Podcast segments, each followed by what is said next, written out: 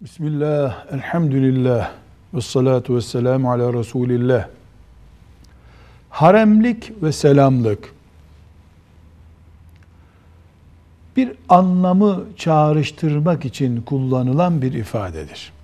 Evet her iki kelimenin de kendi içlerinde farklı çağrışımları var. Ama haremlik selamlık bir uygulamanın adıdır. Haremlik selamlık uygulaması karma oturuma karşı kullanılan kavramdır. Bu karma oturum mahrem ve namahrem kavramını da beraberinde getiriyor. Yani bir aile olmayan bireylerin kadınlı ve erkekli bir arada ev kıyafetleriyle, ev şartlarıyla oturmamalarını gerektiren İslam ahlakı anlayışı uygulandığında yakın asırlara kadar buna haremlik selamlık yani erkeklerin ayrı oturduğu, bayanların ayrı oturduğu sistem diye isim verilmiştir. Kimler bir arada durabilir, kimler de bir arada durmamalıdırlar. Ya da haremlik ve selamlık hangi dairenin, hangi sınırların çizildiği kavramı ifade etmektedir. Ölçümüz şudur. İkisinden biri bekar olması halinde evlenmeleri caiz olacak olan bir bayanla bir erkek birbirlerinin namahremidirler. Namahrem demek evlenmelerine bekar olmaları şartıyla evlenmelerine engel yok demektir.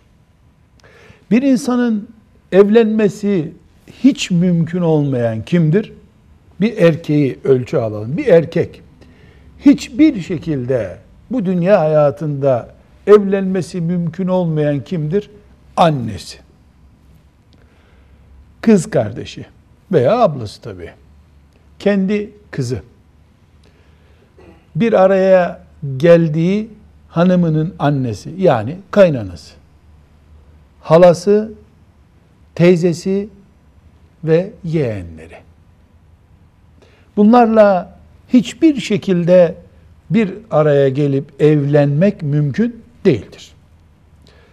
Yeniden ölüp yeniden yaratılmak lazım.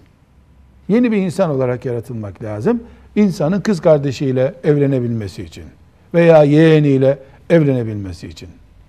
Ama mesela baldızla böyle bir yasak sınırlı olarak var. Nasıl sınırlı olarak var?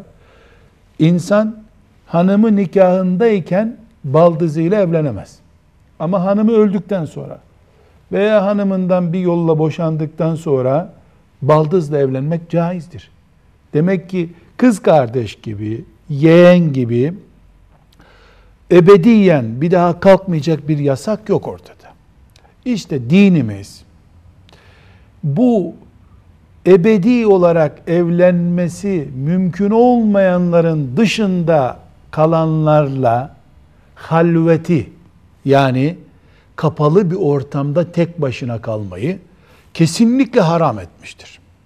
Çünkü halvet yani kapalı bir ortamda, gözden korumalı bir ortamda bu şekilde baş başa kalmak, üçüncüsü şeytanla bir arada kalmak demek. Üçüncüsü şeytan olan bir ortamda kalmak demektir.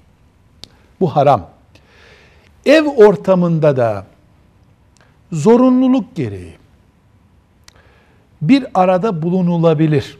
Ama kıyafetler sokak kıyafeti gibi korumalı olmalı o şartla konuşmaya ve hareketlere dikkat edilmeli. Konuşmaya ve hareketlere dikkat etmek ve diğer şartlar ağırlaşınca ideal olan hanımlar ayrı yerde otursun, erkekler de ayrı yerde otursun, böylece sokak kıyafetiyle bir yerde oturulmasın dendiği için yeni bir sistemmiş gibi haremlik selamlık şeklinde bir başlık açılmıştır. Evet Kur'an'da haremlik selamlık, hadisi şerifte haremlik selamlık diye bir kavram yoktur. Bu bizim sonraki dönemlerde geliştirdiğimiz bir kavramdır. Ama sözünü ettiğim yasaklar Kur'an-ı Kerim'de vardır. Adına haremlik selamlık demeyelim. Başka bir isim koyalım. Yeter ki Allah'ın emri yerine gelsin.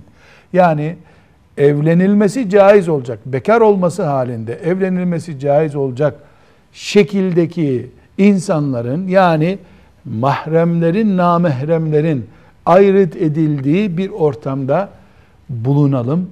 Aksi takdirde harama doğru kendimizi koşturmuş oluruz. Haramı bize çağırmış oluruz. Velhamdülillahi Rabbil Alemin.